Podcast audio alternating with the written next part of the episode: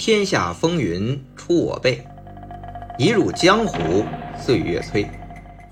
大家好，我是魏君子，一个被香港电影改变命运的七零后。欢迎大家来喜马拉雅收听我的《香港电影风云》。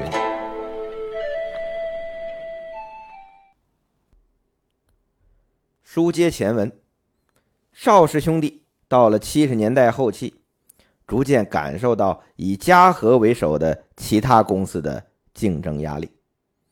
邹文怀离开邵氏，在一九七一年成立嘉禾之后，虽然先后得了李小龙和许冠文连破香港本土票房纪录，但邵氏也有以李汉祥、张彻、楚原以及刘家良为代表的一批名牌大导演，以每人一年三到四部的产量。贡献高票房，依然是稳占上风，人家这叫以量取胜啊。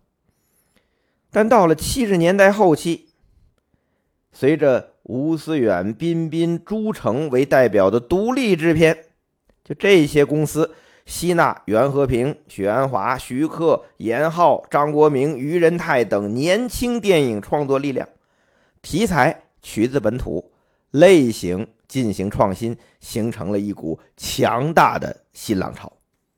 再加上拥有许冠文、洪金宝、成龙等猛将的劲敌嘉禾，实在是让接掌邵氏制片大权的方逸华倍感压力。虽然他是邵逸夫大片场流水线模式的忠实执行者，但毕竟六老板一则年事已高，精力不如从前。二则在七十年代后期转战 TVB 电视领域，渐渐的他就没有时间顾及邵氏电影公司了。所以呀，作为大权在握的邵氏女掌门方逸华，如何在强敌崛起、群狼环伺的险恶环境下，让邵氏继续，起码是稳健的运营？这。真是一门学问。这邵氏电影公司的运营模式，自邵逸夫一九五七年来港，经过十年苦心经营，已经固定了。从创作开发到制作发行，产销一条龙，大片厂流水线作业呀。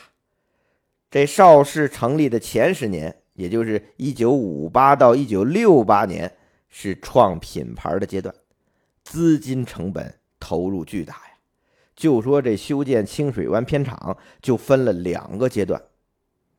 第一阶段建设是从一九五七到一九六一年建设的这影城啊，面积达六十五万平方米，建了六个独立的拍片厂棚。制作技术上率先使用了邵氏综艺体弧形宽银幕，这什么概念呢？在华语电影普遍还是黑白片的年代，人家邵氏已经上彩色还是宽银幕了。在这个第一阶段呢，还建成了邵氏的办公大楼、配音间、洗印间、餐厅、职工宿舍。到第二阶段是从一九六四年开始，又铺平了二十万平方米，加建六个摄影棚以及彩色影片洗印大楼。这邵氏的彩色冲印可以每日冲印彩色影片四万到四万八千尺，所有特技处理等技术完全可以自给自足。到一九六七年，邵氏拥有十二个影棚，总占地八十五万平方米，同时导演、编剧、演员各类工种几百近千人。为了适应不同市场的电剪尺度标准。邵氏通常会把影片剪成三个版本，这尺度最大的像暴力啊那些枕头尺度比较大的专攻欧美及日本市场，比较保守温和的版本就供给东南亚市场，像新加坡、马来西亚。那比较中间的版本啊，就是中庸的吧，有一定尺度但又不至于过分的，就在香港和中国台湾省放映。所以。当年的邵氏啊，它就是一个大工厂，尤其是影城和硬件以及员工工种等配套齐备之后，到方逸华进邵氏的时候，就正式变成了一个工厂的制度化模式运作。你说这制度化具体怎么讲呢？就是每一样东西都需要提前申请，这都是计划好的。这十二个影棚一天怎么排期？邵氏的员工都是月薪制度，这些都是按部就班。那开始的时候，因为多拍古装片，所以一切服装道具都要全新制作。但是到一九六九年，邵逸夫让方逸华入主邵氏采购部，不仅要控制成本，更要省钱了，开源节流嘛。之前拍戏剩下或用过的现成的服装道具，就可以循环利用在邵氏的流水线制作上。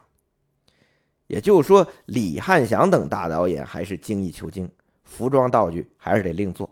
但邵氏可是一年四十部的产量啊，大导演你一年能拍几部啊？其他的就可以用上这些服装道具了。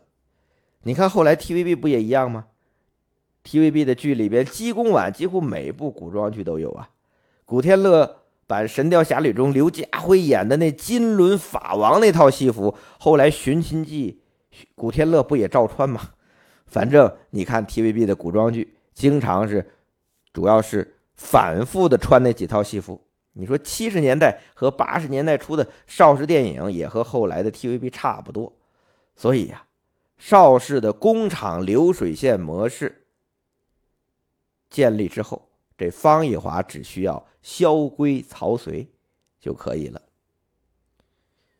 说到这儿啊，有的朋友可能又嘀咕了，就说你这个香港电影风云，这邵氏的篇幅占的比例也太多了吧？你第二季就讲他没讲完，第三季也有他，到第四季又是他，啥情况啊？嗨，这情况就是邵氏兄弟电影在华人电影工业中占据着。极其重要的位置。你前面讲他建影城十二个影棚，每天不停的拍戏，所有环节和工种全部完成自给自足，一年稳定产量三四十部，这种规模和持久性，在整个亚洲电影工业也是首屈一指的。所以，当欧美电影同行来香港参观邵氏兄弟电影公司，就发出了。东方好莱坞的赞叹，原来呀，这东方好莱坞的美名最早是单指邵氏的，后来才扩大到整个香港电影的。别看邵氏是工厂化、制度化的企业管理模式，好像只要按照这个模式持续生产就可以了，实际情况可没这么简单。电影终归是创作和制作的艺术。换不同的导演、不同的演员来拍同一个剧本啊，呈现出的效果和水准高低那是不一样的。所以这电影，不管你是邵氏这样的大工厂，还是嘉禾那样的外包制，又或者是吴思远那样的独立制片，归根结底，关键还是人，是人才。只有抓到人才，你才能拍出好电影。那卖钱的电影，那更是这样了。所以呀，差点被邵氏灭掉的嘉禾，只因为得到了李小龙就起死回生啊，再得到许冠文就如虎添翼啊，再有洪金宝、成龙就可以跟你邵氏分庭抗礼了。所以，对于方逸华来讲，萧规曹随。延续邵逸夫的片场制度化模式容易，控制、使用、挖掘人才才是最难的事儿。而邵氏恰恰因为邵逸夫用长期的合约制度包养储备了一大批稳定的电影生产团队，慢慢的形成以导演为首的山头文化和人脉关系。说到邵氏的山头文化和班底派系，如果从早期说起，那你得算上从电懋高薪挖过来的岳峰和陶琴导演，这二位深受六老板器重，让当时哼李汉祥颇为嫉妒。还有一位袁秋风导演，他抢了李汉祥最想拍的《红楼梦》。那张彻在邵氏导演的第一部电影《蝴蝶杯》，邵逸夫看完不满意，也是找的袁秋风重拍补拍。所以《蝴蝶杯》这部戏导演是张彻和袁秋风共同署名。不过袁秋风到七十年代初就淡出影坛了。比袁秋风稍晚的邵氏老导演还有潘磊和罗真，其中。罗真导演的班底啊，担任他副导演的吴思远，后来成为独立制片的代表和领军人物。不过那是离开邵氏之后的事了。邵氏电影有两大山头派系，不用说，一定是李汉祥和张彻。李汉祥是邵氏的开国功臣。梁山伯与祝英台大卖之后，几乎垄断了六十年代初邵氏最好的资源。编剧、导演啊，有以胡金铨、宋存寿、高丽、朱穆为代表的团队。演员最红的李丽华、林黛、乐蒂、凌波啊，都主要与他合作。其次才轮到岳峰、陶琴、袁秋风几位导演。不过。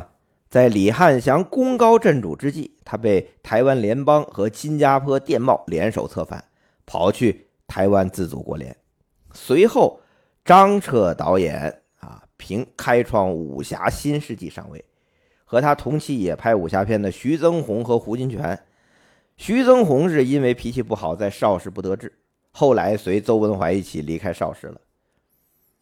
那胡金铨呢？拍完《大醉侠》。就因为与邵氏不愉快，连合约也没顾上，就跑去中国台湾省拍《龙门客栈》，另开一片天地去了。胡金铨离开邵氏，没有带走他一手栽培的郑佩佩。那郑佩佩和张彻就合作了一部《金燕子》，一看，这金燕子不应该是捧我郑佩佩的吗？结果你张彻愣是把。郑佩佩拍成了王宇的陪衬，这郑佩佩也就不再跟张大导演继续玩了，转而与罗维合作。这罗维呀，在邵氏时代主要是拍女性动作片的，从林翠呀、娇角啊、凌波呀、何丽丽呀，一直拍到郑佩佩，居然也都很卖座，成了百万导演，算是自成一派。程刚就神经质有才华。邵逸夫宠着他，所以程刚可以从张彻那里抢王宇拍《神刀》，将邵氏全部女星一网打尽，全阵容出演十四女英豪，要力压张彻全男班的十三太保。但程刚没有拍戏，对张彻是构不成威胁的。那李汉祥走后，张彻崛起，成为邵氏首席导演，不仅拥有包括武术指导、演员在内的哇。一众班底，在七零年，邹文怀离开邵氏之后，张彻又拉易文和董千里成为邵逸夫的智囊，大有拍戏唯我独尊，连邵氏行政都要大权独揽，成为一人之下，千人之上的邵氏权臣。唉，张大导演的雄心没有料到邵逸夫重用了方逸华。又不计前嫌地将李汉祥重新招至麾下，让张彻不仅取代邹文怀的雄心落空，而且因为李汉祥的到来，让他邵氏片场张家天下的局面也被打破。于是张彻出走，去中国台湾省用邵氏的钱成立长工，自产自销，企图割地封侯。可惜呀，铩羽而归。再回邵氏。不仅方逸华已经独掌大权，导演派系也是李汉祥、楚原、刘家良各占山头了。你看看，李汉祥带着一帮干女儿，刘家良带着龙虎武士一帮兄弟，而楚原则让张彻的爱将狄龙焕发事业第二春呢，还捧红了姜大卫的弟弟尔冬升，三少爷的剑吧。那姜大卫和陈冠泰则跑到邵氏外边的公司。捞戏派，嘿，这张彻就只能派派傅生和郭追一帮从台湾带回来的弟子了。傅生不是啊，我说的是郭追那帮。上面说的是导演班底的山头主义。除此之外啊，这邵氏的派系文化还有个国粤南北之分。国就是国语片，粤就是粤语。邵氏兄弟本来就是上海电影南下呀，张彻、李汉祥、胡金铨以及程刚、岳峰等邵氏主力导演都是内地过来香港，所以呀。他们拍的电影，无论风格还是题材，与当时香港本土的粤语片都不相同，更别说邵氏一直主力拍国语片，大导演、大明星都是拍国语片，只留一个粤语片组，那女主角也基本都是林凤。但到七十年代啊，随着粤语片一度消亡，拍粤语片的编剧啊、导演呢、演员呢没戏可拍，大部分流入了电视台。那邵氏呢，也从中挖掘人才为我所用。楚原肯定是一个，但他其实是从国泰，也就是以前的电报跳槽过来的。在楚原之前，楚原的师傅秦剑已经被邵逸夫延揽。可惜等楚原进邵氏的时候，秦剑已经自杀身亡。本来邵逸夫对秦剑的另一个弟子，也就是原版《英雄本色》的导演龙刚，青眼有加。可惜呀。龙刚就是不进邵氏，邵老板未能如意。那粤语片的编剧司徒安啊，也算是进邵氏的一个，他是被方逸华选中的。怎么回事呢？因为方小姐发现啊，这邵氏一年拍这么多戏，一看这编剧啊，基本上都是倪匡，其他如邱刚健等产量不高，所以。他就找了和倪匡同样是快手的司徒安进邵氏，成为签约编剧。还有一位粤语片的著名导演叫王峰，他的代表作是关德兴六十年代重出影坛拍的一系列新派黄飞鸿电影。这个新派黄飞鸿电影戏中通常两个男主角，关德兴继续演黄师傅，而新增的。一个角色血气方刚的徒弟凌云阶就由曾江演出。实际上，这个角色就是取代五十年代曹达华扮演的梁宽，就是那个角色的。王峰在六十年代算是粤语片的一代名导啊，但是你进邵氏啊，也只能从李汉祥的助理导演做起啊。在邵氏。六十年代粤语片的代表人物有导演楚原、王峰、编剧司徒安以及武术指导转导演的刘家良，那当然还有唐家，他们为粤语片的发展都做出了相应的贡献。我说的是对七十年代粤语片的发展，在邵氏他们都做出了相应的贡献，比如楚原拍《七十二家房客》，王峰在邵氏拍的粤语片《乾隆皇奇遇记》。票房很好，但接下来这个题材就被李汉祥拿走了，拍了北方风味的乾隆君臣斗智系列。王峰不敢与李汉祥争锋啊，就转去拍陈梦吉、方唐镜啊等粤语片常见的经典人物这种的片子。那当时已经是七十年代后期了，粤语片因许冠文复兴，所以市场很好。至于刘家良在邵氏就专拍粤语片，五十年代最流行的岭南功夫应用题材，从洪熙官、陆阿才、三德和尚拍到黄飞鸿，后边还有方世玉，开山立派，市场与口碑双赢。至于编剧孙素安与桂志红合作了香港本地题材的《城记茶楼》和《香港奇案》系列，都是为邵氏电影香港本土化和都市化做了。很大的努力。这个前面就说的是邵氏电影的导演班底的山头主义之外，另一组派系南北国语、粤语电影人的不同阵营。但是对于方逸华来说呀，他是不管这些的。在他看来，邵氏电影的人才阵营只分为三类：老牌有山头的大导演班底。很有实力，并已经有代表作证明的正直创作巅峰的啊中壮年导演系列，以及需要慧眼挖掘潜力无限的年轻新导演，你们在哪儿啊？可能有的朋友到这儿也还会问，说你这电台啊讲香港电影，感觉啊主要讲的就是这几大电影公司的老板和各占山头的大导演，以及正在崛起的洪金宝、袁和平、成龙他们，他们实际也是导演。那些明星啊、演员啊，你讲到的篇幅比例就就没这些人多，你这是为什么呢？我也看到留言说啊，说我张嘴闭嘴票房啊，这部电影赚钱不赚钱，感觉充满铜臭，听来索然无味。嗨，这事儿啊，见仁见智。但是如果大家呀这样的感受比较多的话，可能与我切入香港电影的视角有关。我呀，是从一个项目的开发、制作以及发行的工业流程角度讲述电影，同时衡量电影人的重要性。怎么说呢？就是从电影项目的核心人物讲起。这核心人物通常是发起人。就比如说这邵氏，基本是老板找编剧写什么题材，导演向老板提议拍什么故事。所以，老板和导演通常是一个电影项目的发起人和核心人物。那演员呢是很被动的。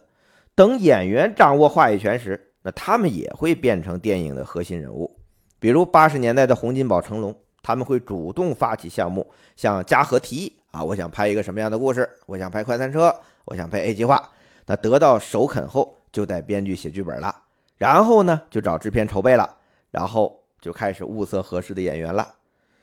那九十年代，刘德华、李连杰、周星驰相继成立自己的制作公司，也是为了掌握主动权，拍自己喜欢的题材。所以他们也是他们项目的核心和关键人物，也基本上是发起方。所以呢，我讲香港电影都是从项目的发起人开始，所谓的。核心人物嘛，但是也确实大部分都是导演发起的。你像麦当雄啊、徐克工作室这种啊，就给人感觉可能啊，你你你是只讲这些导演和电影公司老板。其实啊，等后续有机会讲到九十年代，我也是按王家卫的《泽东》、曾志伟、陈可辛的 UFO、杜琪峰的银河映像、王晶的创作室，以及他和刘伟强、文俊合组的。追甲拍档公司，刘镇伟和袁奎、李大伟合组的影艺创库等等，包括周星驰、刘德华、李连杰自组公司开动项目。这个角度啊，也不新奇。我十多年前做《香港电影史记》那本书就是这么分类的，我是按照《史记》的体例分的。那你看邵氏、嘉禾、新艺城这些，可不就是帝王本纪吗？徐克、麦当雄工作室、洪金宝的宝和、成龙的威和，以及刚才提到的九十年代那些导演和演员自组的公司，可不就是诸侯世家吗？至于没有话语权，只是导戏、演戏的导演和演员，那不就是将相列传吗？我是按照这个逻辑和分类讲述香港电影风云的。如果大家了解到这些，就明白。我讲邵氏为什么从邵逸夫兄弟创业，方逸华尚未掌权讲起，然后是李汉祥啊、邹文怀呀、张彻呀、罗维呀、楚原啊、刘家良啊，先后几大山头林立啊，再然后才会顺带提到王伟、王宇啊、姜大卫呀、狄龙啊、陈冠泰呀这些偶像演员了。好了啊，解释了一通，书归正传，邵氏到了一九八二年。除了几大山头的老牌大导演之外，老中青、老中青，中和青何在呀？先看张家班，本来张彻培养了三个少壮派的导演，分别是吴马、鲍学礼和吴宇森，他们相继在张彻名作《水浒传》系列和《刺马》中担任张家班的联合导演和副导演，但这三位也无一例外的没有在邵氏待多久，基本上。七十年代中后期以后，都跑去外边做导演拍戏去了。吴宇森还成为了嘉禾的驻场导演。那么，在七十年代中后期，邵氏有经验的、成熟的这个中壮年导演有哪几位呢？我们先说第一个，孙仲，来自中国台湾省，一九七二年啊，到邵氏第一部戏是新人刘丹主演的武侠片《风雷魔镜》。刘丹这名是不是熟啊？他就是后来八三射雕的洪七公，上海滩的那个冯敬尧。他刚入行，哎，就做男主角，就是《风雷魔镜》。孙仲虽然是新导演，但这部《风雷魔镜》其实拍的还行。可惜天意弄人，这部电影上映期间赶上香港刮台风，那风几号封球啊，反正特别大，电影院没有观众来，所以票房惨淡。这个就是，你说这。你算是算什么呀？是吧？不是拍的不好啊，你这是天气的问题啊。但是这个结果呀，就直接导致没人敢用刘丹做男主角了，刘丹就只得跑去李汉祥导演的大群法里演配角了。演谁呢？演与胡锦偷情的长工老纪。老纪叫啥呢？这就是一个扣分的谐音梗了。季节的季，伯父的伯，长短的长。你和你们连起来念吧。这刘丹呢，因为《风雷魔镜》惨败，做不成男主角。这导演孙仲也好不到哪里去啊，因为拍的戏不卖钱，邵氏给到的资源那就有限呢。所以从七二到七五年，这孙仲一直是不温不火，一直到七六年，因为之前成钢的《天网》和丽迪麦当雄的剧集《十大奇案》卖座，邵逸夫决定啊开拍。香港奇案系列，除了程刚和何梦华两位老牌导演上阵，还让几位年轻导演进行尝试。毕竟，香港奇案系列每部都是由几个短片合集而成，而且可以做一些拍摄风格的新尝试啊，很适合年轻导演练手发挥啊。那孙仲也是在这一时期拍了一系列。奇案片崭露头角，之后凭借《冷血十三英》的风格出色，一鸣惊人，成为八十年代初方以华时代的啊一个非常重用的一个导演。而在一九七六年，这香港奇案系列和孙仲一起进行尝试的还有三位年轻的导演，他们在一九八二年前后也都是方逸华非常倚重的。啊，中壮派导演，相信我已经提了香港奇案系列这个信息了。对于很多邵氏港片迷而言，应该已经呼之欲出了。他们是谁呢？那么我们下期就好好讲讲。小姑姑，嗯，什么事啊？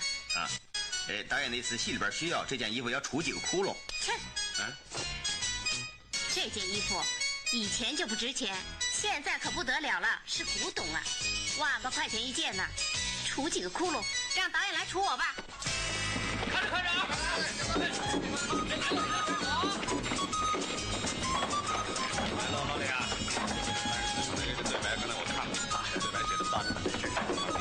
清楚，要不然配音的时候你怎么配？